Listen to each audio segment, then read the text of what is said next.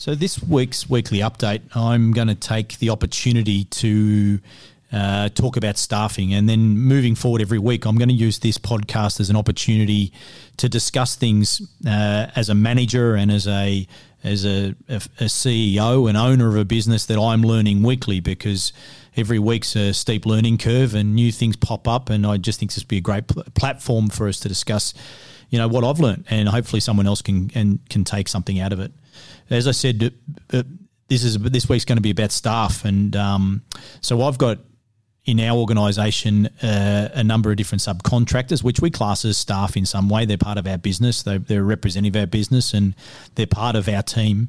And I've also got staff who don't have an opportunity to come to our head office all the time. So their touch points for the business are either via email, phone call, and they're expected to self manage the one thing that I've learnt this week is everything's not what you think it is. And it's about this every what everyone perceives as the way everyone's happy. So you might talk to someone on the phone and they, they'll say yes and no and they'll be quite pleasant on the phone, but in fact what they're thinking in the background is they're extremely unloved. They might be unhappy, they might be extremely frustrated, but you don't see that until it's way too late.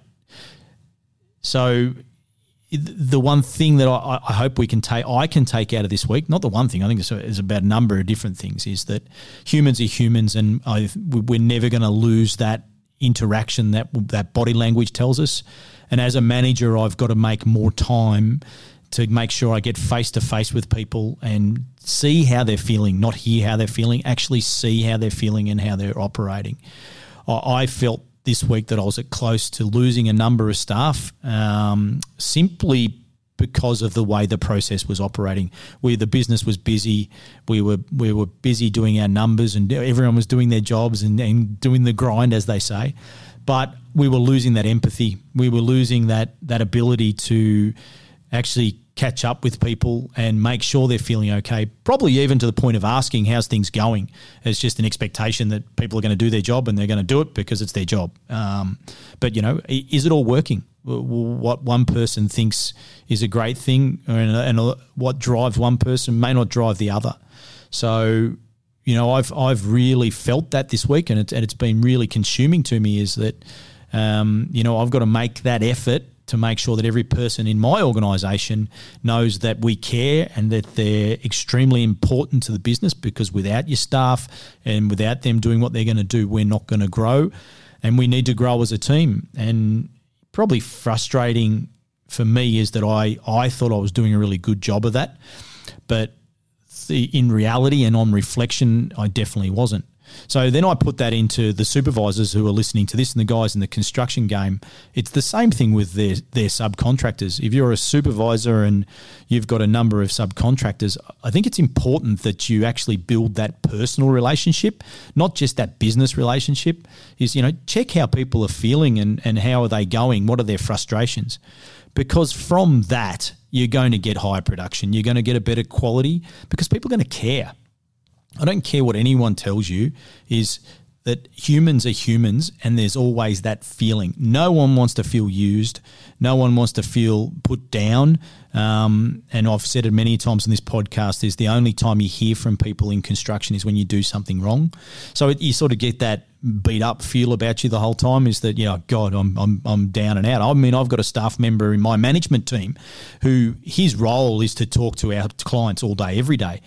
And most of the time, all he ever hears is when something goes wrong. And I know and I can tell from his body language because I get to see him is that he gets down and out about that. And rightly so, because we never ever hear and no one ever tells, rings up to tell you that you're doing a great job. And that's a bad side to construction. Construction, you know, it, the, because we're on the phone all the time, we, we just avoid making extra phone calls. But because we need to fix something when something goes wrong, we're quickly to jump on the phone and blow up. Um, so you know that's that's something to keep in mind. I think we're going to end up with a better product. We're going to end up with better teams. We're going to better uh, end up with a better work environment. I think we're going to end up having people look after each other instead of just doing their bit, not giving a crap about anyone else in the business in, in the industry. So it's it goes, and I, everyone's heard me talk about it before, and that's empathy. And, you know, we need to actually look at how everyone's feeling. Um, I know there's a lot of stuff that's talked about mental health, uh, and, and, it is relevant. It's it's obviously becoming a bigger issue in society, um, but I'm probably not going to go that far with what I've learnt this week. It's just about making sure my staff um, and our subcontractors are actually feeling like that we care, and it, and it, because we do. But it, the the the on reflection the, and I've tried to explain this this week, is we actually do care. We, we care deeply that what they're doing and they're, they're doing is going to affect our long term business. But we probably haven't taken the time to go out and actually ask those questions. So this week, as I said, it's I hope what we can take out of this little podcast here is that we need to care for people. We need to care on how they're feeling. And guess what? Not everyone's the same. And far out, it's incredible what someone can take out of a, a, scenario compared to someone else. It can be completely two pictures.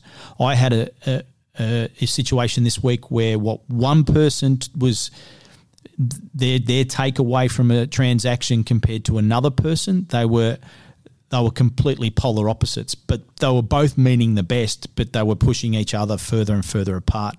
So in a management position, it was it was difficult to bring that back together. And funny enough, guess what? You sit them down together, and people can actually see that they're both feeling um, a certain way, and their intentions are a certain thing. That you can fix it pretty quickly. Um, so yeah, from my perspective, it's about getting face to face and and seeing, not hearing. And for the supervisors in the construction industry or you know or in any job i guess is you need to know your staff and you need to know your subcontractors. And it's it's consuming time consuming to do that but i think it's time well spent because if you if production turns down people don't care. Um, you know they, they lose drive they lose they lose that passion to actually deliver and feel that feel like they're not part of a team the the other side of that isn't great and I, I think we've got a large part of our industry that exists a real reflection of that.